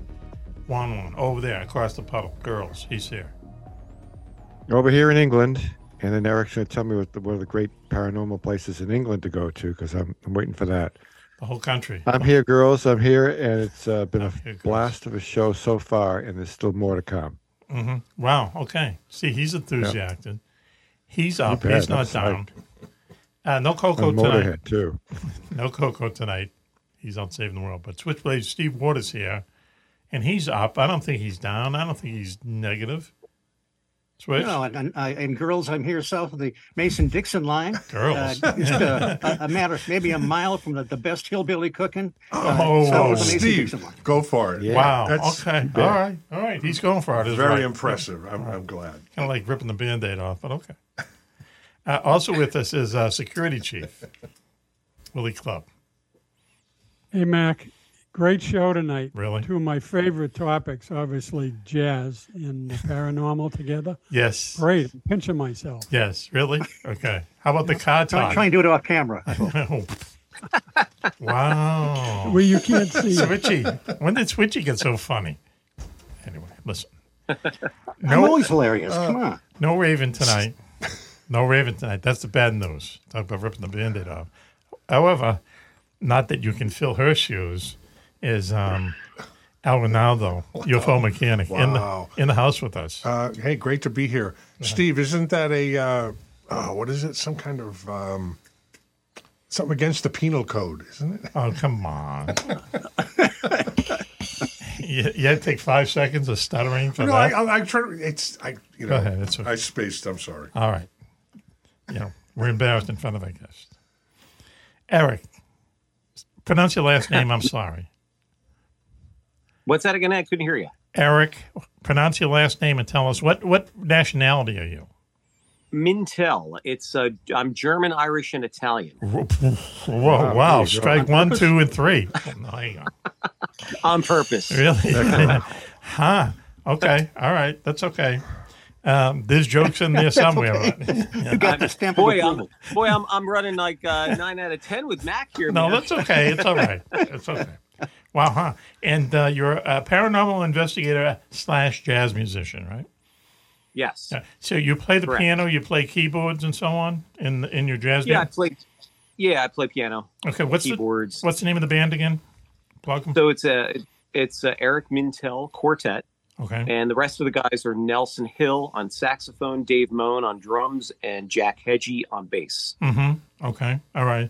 And and and I don't know how how often do you play? I mean, you've played at the Kennedy Center. You must be you're kind of big time in a way, right? I'm a big deal. I'm a pretty big deal. Wow, hold on, hold on, hold on. Yes. Okay. Hey, that's my line. All right, go ahead. I know, right? But- but now we play we play a lot. I mean, we play quite often. I mean, uh, you know, the pandemic put a put a kibosh on a lot of live performances. Sure. But that uh, that being said, things are back, man. So Mhm. it's uh, it's great. We've been playing all over. We just came back from a tour up in New England. We've Mm. got a huge tour happening. Uh, uh, we just came back from the South. We were down in uh, South Carolina, Georgia, North Carolina. Yep. So we travel all over. We've been out to Seattle, all kind, all over the place. Yeah, yeah, yeah, yeah. Well, that's that's cool because you know you're a, nice. you're a working musician, but you're a successful successful musician, and you know they're kind of rare. You know, let's face it. Thank you. You know. Yeah, I. Uh, you said in Juan Juan, you're out in uh, in England. We actually had a gig, uh, a little tour set up in England Mm. back in 2002, but unfortunately, uh, it didn't happen because the promoter I I hooked up with over there, unfortunately, she couldn't get us enough jobs to Yeah, make sure. it worthwhile. Right. But it's uh, one of that's something I would have loved to have done is to uh, perform, but we haven't gone to Europe yet, so that's another goal. Mhm. So, so a musician who I know who um, he played Ringo in Beatlemania, the original Beatlemania. Remember that? Oh yeah. Right, so he, you know, he he he was in the business for quite a while, successful as a cover band. He said anytime he went in to collect the money from the promoter, he always brought a switchblade. Yeah. Right? I mean, isn't that kind of the business in a way? Uh, and not my business. In the I mean, what do they do in the that's Probably in the rock world, but Okay. I, I, I work with I work with a lot of classy people Okay. that I don't have to worry about that crap. Okay, that's good. All right. Good I, I was what do they do? Serve bad brie or something? But did they always pay Yeah. you? Did they always pay you what they say they're going to pay you? Oh yeah, Yeah, I have a yeah. contract. Oh wow. Okay. All right. That's good. Yeah, you should- I, I, yeah, I'm a pro. I'm a pro, man. Yeah, yeah, yeah. But I mean, you've go heard- in by the my pants in in these places. I, I have to, you know, have a contract. I got three other mouths to feed too that have to get paid too. So yeah, you're responsible. you I feel that. Yep, I, I understand Yeah, it. Yep. Absolutely. I do. Wow, that's cool, man. That is really good. I mean, you know, I know a lot of musicians, and uh, you know, they're they're great players. They've spent their whole lives at it, you know, and Oh yeah. you know, that's what they yeah, do. it's You know, well, one, and one of the reasons why I wanted to get into paranormal because I love music, but I also love paranormal, and I Mhm. wanted to do something that I could be creative with and still, you know, tell stories. And you know, we're doing that through the music, but through paranormal and just the stories that are out there. right? It's just phenomenal. What's the strangest thing you've ever seen? What's what's the thing that keeps you up at night? Uh, the Beast of Bray Road. really? Yeah, that experience. I mean, I'm still that one, and what we're going to talk about too next is the the uh, Bigfoot in the New Jersey Pine Barrens. Oh, I'm sorry. Which Right, yeah. actually it it actually happened a week after we got back from Elkhorn, okay. where we had an encounter. So the October of 2021 was like it was like the paranormal lottery was won. Okay. It was just incredible time. Right. And uh, yeah, so uh, but the Beast of Bray Road. I mean, we're still wrapping our heads around it. What I what I didn't say in part one here was that so we did that investigation in October of 2021, and then uh, in April of 2022 we went back to Elkhorn and we did another follow up investigation. Didn't encounter the creature this time, but we did a, a town hall meeting Mm. in uh, in Elkhorn. Hu- over 140 people showed up Mhm. and told their story of seeing this creature, the same creature. And what I came away with was the way this thing walks, the gait of this creature, and the sounds it's making. It, it- basically, people were describing the same thing. On two legs, it's like gliding, Yeah, but on four le- on four legs, quadrupedal, then it's going to be very very fast. So, the, here's the other thing: we did another investigation out here, and there's an area above Philadelphia called Bryn Athyn. Mhm. Well, I come to find out there's another dog man out here called the Bryn Athyn Beast. Never even knew about it. Wow, dog man. So Tom Tom Carey uh, did some research. Tom is like a very if you know anything about UFOs, Tom Carey's the lead uh, research guy of Roswell. He's written like seven books with Don Schmitt. Tom Carey. So he and I did an investigation and did a follow up with some of these uh, witnesses. And I mean, you know, I'm pretty good at discerning the BS from the truth. Go ahead. These people were telling the truth about what they saw, and they Mm-hmm. were just shaken to the found to their foundations by this. Right. So and and the similar type of way the creature walks out here as to in Elkhorn. Hmm. So there was a really uh, very similar correlation. Flo- float alo- floating along is kind of a weird thing. You know what I mean? That's kind of scary in itself. But listen, let's just go to the Pine Barrens. I'll just explain real quick.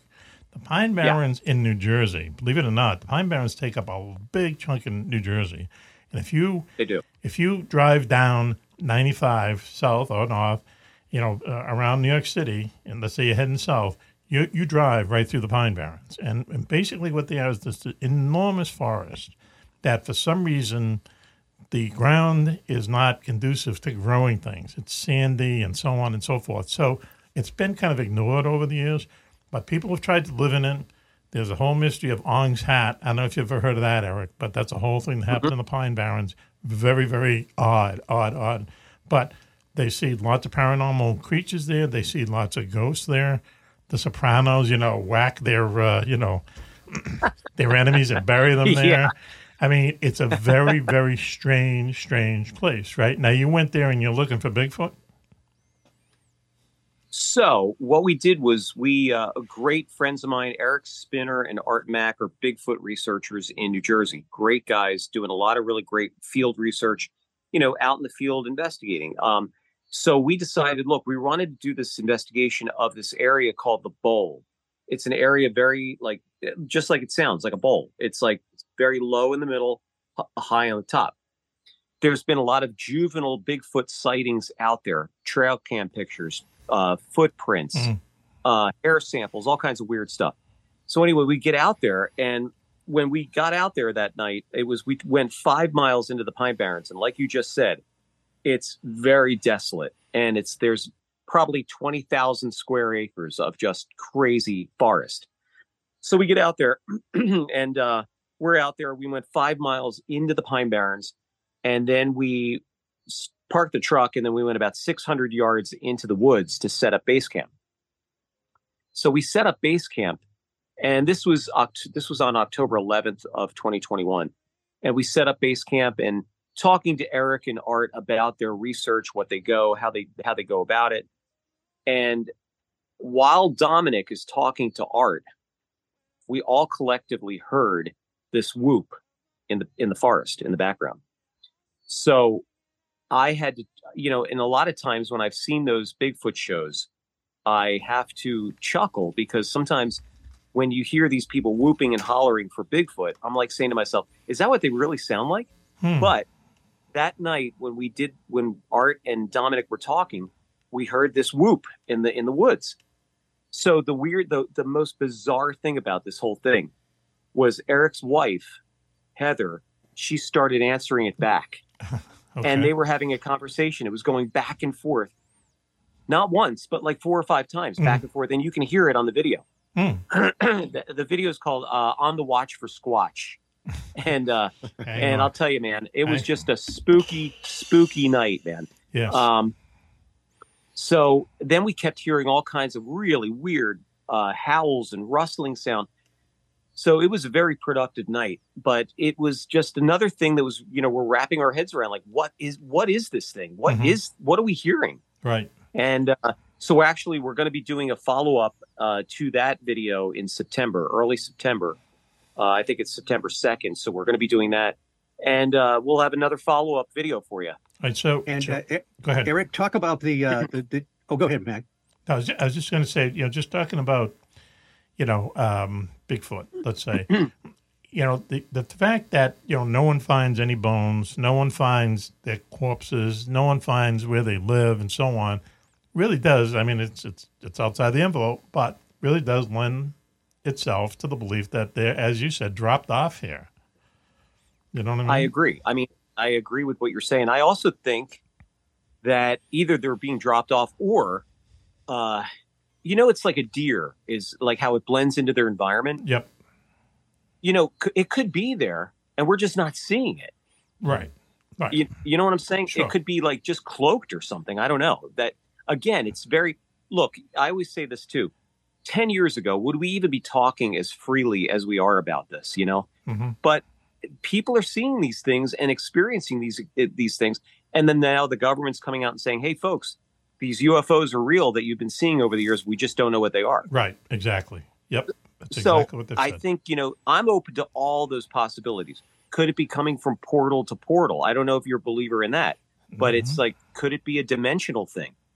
Could it be? Yeah. There's a lot of stuff that we talk about on the show that you know people have seen, like you know, ghost rockets, ghost you know ships, and so on, that look like yeah, they look a lot like from where we are, but they just look a little bit different. You know, you know what I mean? Hey, Yeah, one one exactly. Hey, Wani. I wanted to say Okay. that uh, uh, Dominic, the Dominic Satel, the uh, sensitive, Eric, talk about the difference in vibe that he felt on Bray Road as opposed Yeah. to the Pine Barrens. yeah, and he says this all the time. He felt safer in uh in the Pine Barrens than he did in Elkhorn. Mm, okay. All right. You know, because because uh because Elkhorn was completely out of his wheelhouse. I mean, Mhm. he was sensing some things there, but it was it really just took him to a whole nother place. Now, he when they told know- me he felt like he was underwater in a shark cage and he was holding the bait. Yeah. Yeah. that's not that's not a good place to be. Holding the what? Good. And, and, and when he went to the Pine Barrens, I, I felt the way he described it was like he was in a in a, a lawn chair on the beach enjoying the waves coming in. Wait Yeah, a minute. exactly. Okay, so, so You know, what and is Dominic- he seeing this in his mind? ahead. is he is he how how is he um, experiencing this? Dominic, so Dominic and I have known each other since high school. We used to practice martial arts together, all kinds of stuff. And then uh, he got married. I got married twice, and life gets in the way and all that kind of stuff. But we lost, you know, contact with each other for years. Um, I didn't know that he was a spirit medium. But when we he came back into the into the mix here in about 2017, almost 30 years later, and uh, he said, "You know, I'm a spirit medium. I could probably help you on your investigations." Hmm. I said, "Are you kidding me? I never knew this." Wow. So what he what he does is he he will see pictures, like he'll get pictures, and when he tunes into something, he sees a series of pictures that come in, Yep. and and at and sometimes will also uh, get a name. He'll also get um, you know, uh, the, and that energy is so prevalent. Okay. Um, he'll get a name. He'll have a conversation with with a ghost too. He'll have a conversation with that entity. Okay. Um, I don't know, you know, and I always ask him. His process is different every time. Yes. For every for for each location. Yes. But I will say this though, it's very exhausting for him to do that Yep, because tuning into all that energy is like, you know, it's mean, insane. Can I ask you this? And we we we ask this question a lot on the radio on the show. Juan Juan knows what I'm going to ask, and they all do. Okay, so this guy has a sense of what's going to happen in the future, right? Can he please tell us who's going to win the Super Bowl, or can we go to the racetrack with him just once, just one time? Uh, you know what? I'll I'll ask him. Really? him- okay. I'll well, listen. that. That's really good because what we usually hear, Juan, you can say it for us. What do we usually hear when we ask that question? Well, it doesn't work that way. It doesn't work that way. It doesn't work that way. You're not going to get the Powerball number, but or the the Super Bowl game. And- but we always matchup. say, well, who's, going to contr- win? Who's controlling the paranormal that it doesn't quote unquote work that way, right? I mean, but we hear that a lot. So listen, if you can ask your friend, we can have him on the show. I'll ask him. I'll Okay. ask him. But I'll tell you what, man. We just had a we just did an investigation. Yes. Speaking of that, we did an investigation at a uh, local restaurant, and this was another follow up that we did up in our local area here. And for this time, when Dominic walked in there, it was almost like he got bum rushed by the spirits that were in there. What? So, and this happens sometimes on different locations. Mm-hmm. Um, and he'll like, and we were just out in Hershey, Pennsylvania, just last week at another location, Okay. and he got all of these pictures and, and got all of this. He had a lot of people came up to him and talked to him and wanted to talk to him, Yes. and he was trying to and he was trying to beat them off with a stick, you know, Well, kind of well- that that figuratively speaking, of course. Go ahead. So very, very, you know, I don't know how he does it because I don't have that ability.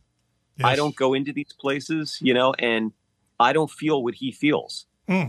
Uh, very rarely will I feel. And look, I'll tell you this. I'll be honest with you. I go into a lot of these skeptically. Yes. I go I go in skeptically as when it comes to the ghost situation and say, okay, what's really going on here? Or is it is it pipes in the basement that people are hearing? Is Mhm. it is it a, a, an animal on the roof or something? But having said that, and having caught on camera what we've caught, disembodied voices, Mm. shadow figures, orbs. I begin. I'm beginning to be a believer that there's very thin veil from here to there. Mhm, And right. you've heard me say that before, but it's just it's true. Mhm. And there is something out there. And like I said before, people are seeing something. Yes, right, right. I agree. I mean, you know, whether it be UFOs or paranormal or whatever, people go through these experiences and they actually happen. You know, when you go to Yeah. UFOs and stuff, you know, they pick them up on on radar and stuff. I mean, they're not just you know in somebody's head. Same thing with ghosts and stuff. That you know leave these cameras on, and uh, Yep. you leave the tape recorder on in the haunted house. I heard one of those not too long ago, and man, that is scary. You know, if they're being on the level with us, something's going on. You know, you, there's Oh, voices in the middle time, of the night. Big time. And we and look, we don't when we do a uh, ghost investigation, we're not using all the gimmicks that are on TV, like the uh, you know the spirit boxes and the REM pods and stuff like that. We use Dominic's ability, and then we also use a magnetometer, which you know that measures the Earth's magnetic uh, energy there, um, but also an EVP. So we'll do those are the only couple of things that we use, and some of the evidence we've gotten has been absolutely phenomenal.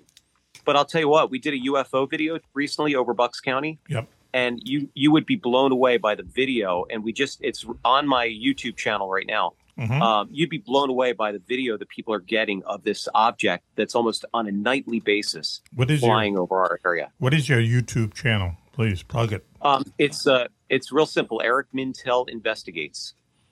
Hmm Wow. And you could also and my and my quartet's on uh, a lot of YouTube stuff too. Eric Mintel Quartet, but Eric Mintel investigates. I've got we've got almost hundred videos. I think a little over hundred videos right now. really? Um, we've got we've probably got four video, uh, three videos right now that are being that are going to be released pretty soon. Mhm. Uh, that we're waiting till October, um, and then we've got two video, three videos that we're working with now. And I'll tell you, man, there guys, there's stuff going on out there that is absolutely just mind blowing. Yeah, that that we hear that a lot. So, uh, what what do the uh, other guys in the band think of this? Do they share your paranormal stuff or no? Uh, you know, my saxophone player is more of a believer. My drummer doesn't want anything to do with it, man. He doesn't want to mess with the spirits at all. He's a And wise my man. Bass player is more of a he's a Christian, so of course he doesn't want to do anything that way. And Wow. I, when I start talking about it, he walks in the other room. So really? Well, you, Yeah. got, you got an interesting don't, group uh, there. Yes. Okay. All right. Interesting So I'm group. the odd, I'm the I'm the odd man out, but Uh-huh. uh, but I'll tell you what though, I got to I got to say this though, my jazz audience has followed me into the paranormal world, which has been Really? really cool. That's very unusual. Wow. Huh. very unusual. I was in uh, I was in South Carolina at the in Hilton Head at the Jazz Corner performing, and a woman and her husband came up and said, "Oh, we just heard you on Coast to Coast AM. We love you guys. You're awesome." And uh, so it was really cool. You know, it's like, uh, and then they're they're fans. You know, and then they're following the show.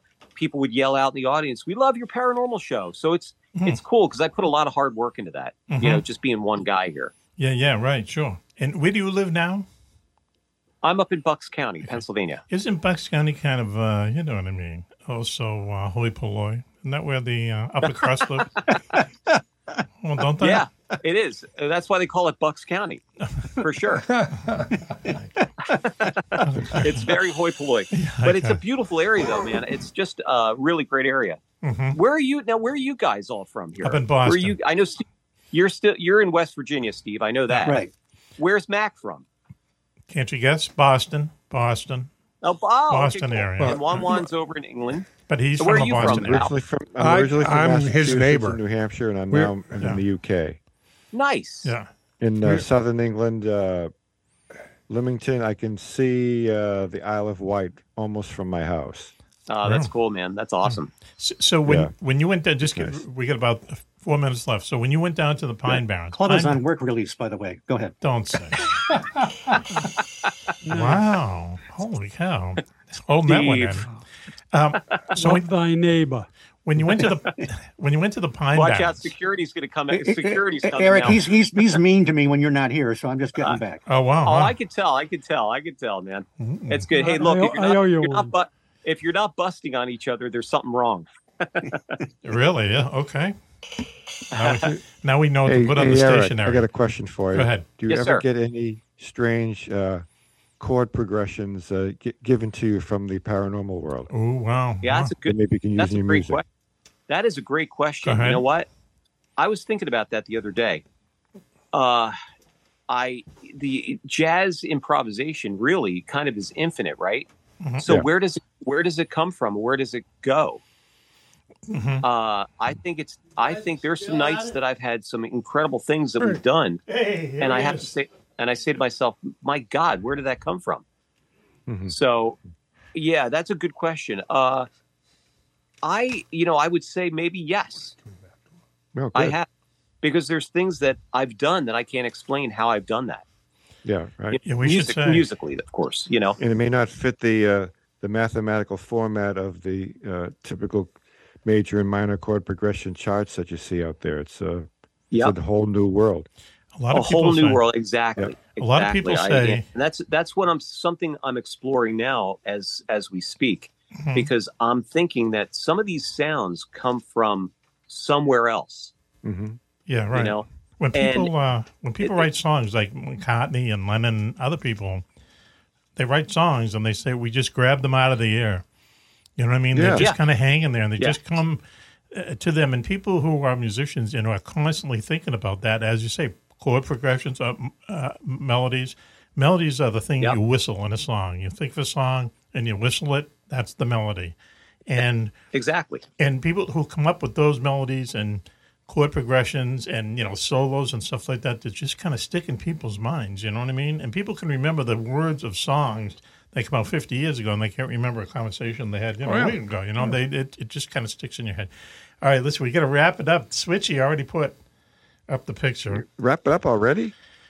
we just had a uh, we just had a real visit from Bob the, from Bob the Ghost, and we got we have to go did? search the building. I yes. don't know what that was I don't know about. what's going on, so we're going to wrap it up. We're going to wrap it up. Uh, thank you. Somebody just stood in the door and waved Eric at us. doesn't know about Bob the Ghost. Well, Bob the Ghost haunts their studio there. Steve, you got a train wreck behind you. That's, that's the way we end the show. Yeah, that's how we end this. one.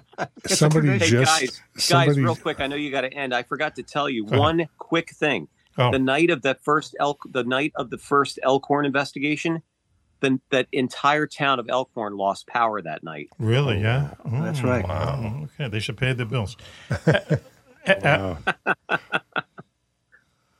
Eric, Eric, McDowell. it's uh, great to see you yeah, really, show. Really hope you come good. Back. Thank you, Eric. Thank you, Juan Juan.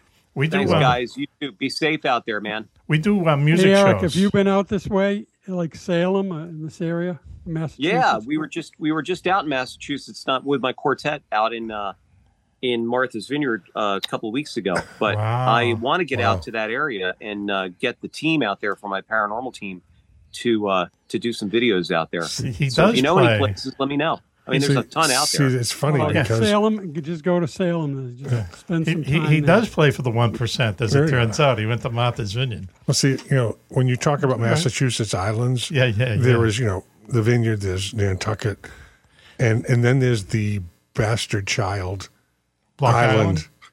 no, us. Oh, oh, What, Plum Island? Plum Island.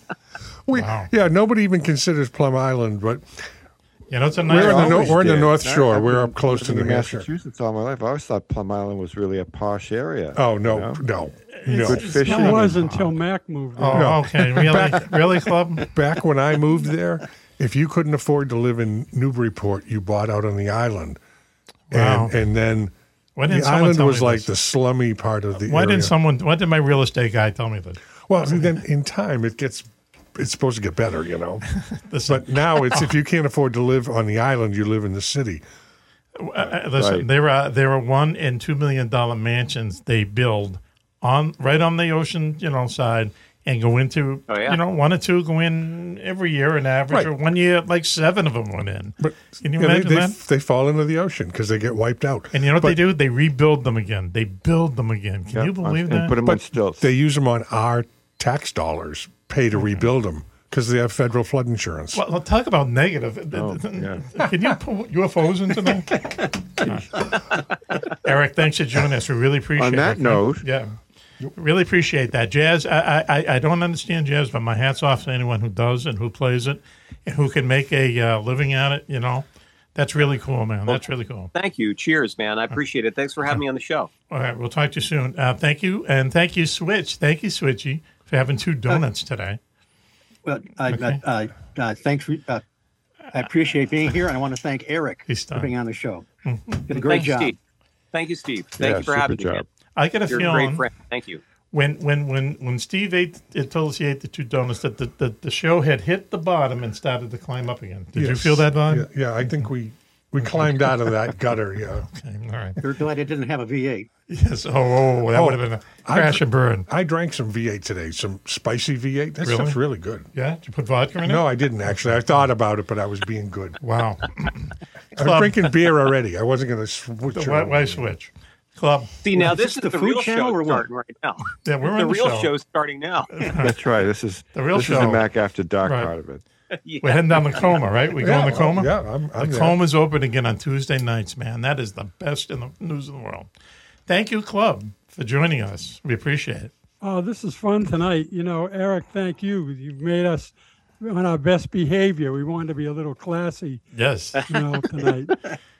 well, for you. thank you, man. I appreciate Take it. You guys are you guys are fun, man, and this was this was a lot of fun myself here. And yeah, anytime. Let's let's do it again. Okay. Lots of laughs. We do love guests that uh, are into paranormal and also have a music connection. Yeah, yeah, yeah. We really like A lot of people do. We've talked to got it, people in the in the rock world. They go the hand in world. hand for some reason. Yeah, they like. Yeah, Yeah. they really like the subject.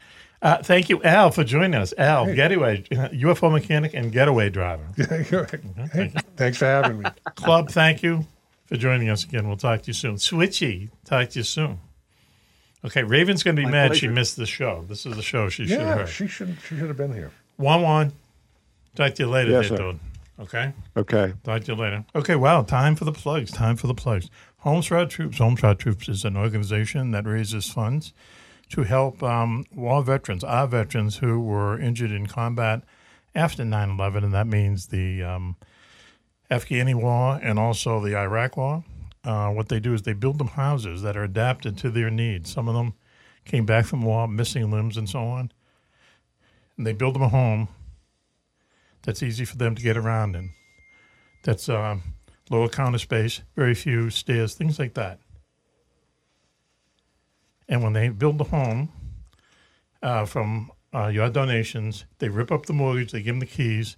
It's their home for free, uh, forever, and they can go and rejoin society and have really productive lives uh, because of this, because they don't have a mortgage hanging over their head every month.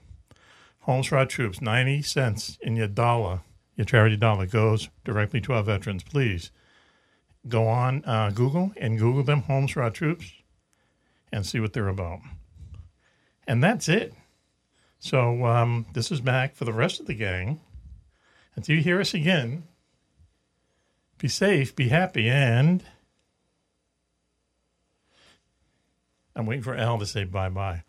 We have literally had a ghost sighting here and uh, in the studio, and it's very creepy. So um, be safe, be happy, and bye bye. And now, please stay tuned for a bonus segment of Mack Maloney's Military X Files show.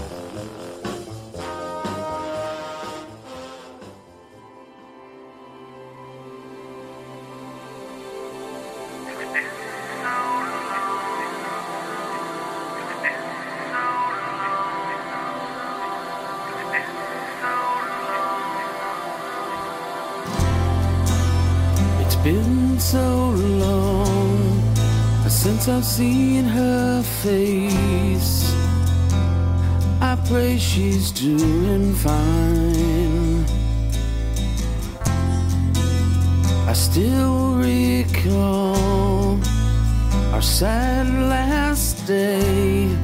How it hurt so bad to see her cry. I didn't want to say goodbye. Send her my love,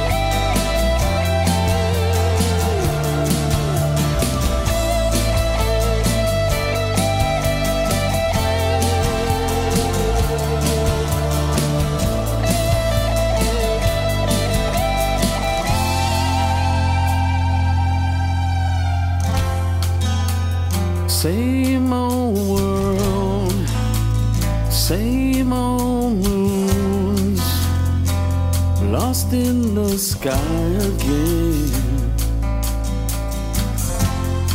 She needed so much more than I could give. We knew that love cannot pretend. But broken hearts can always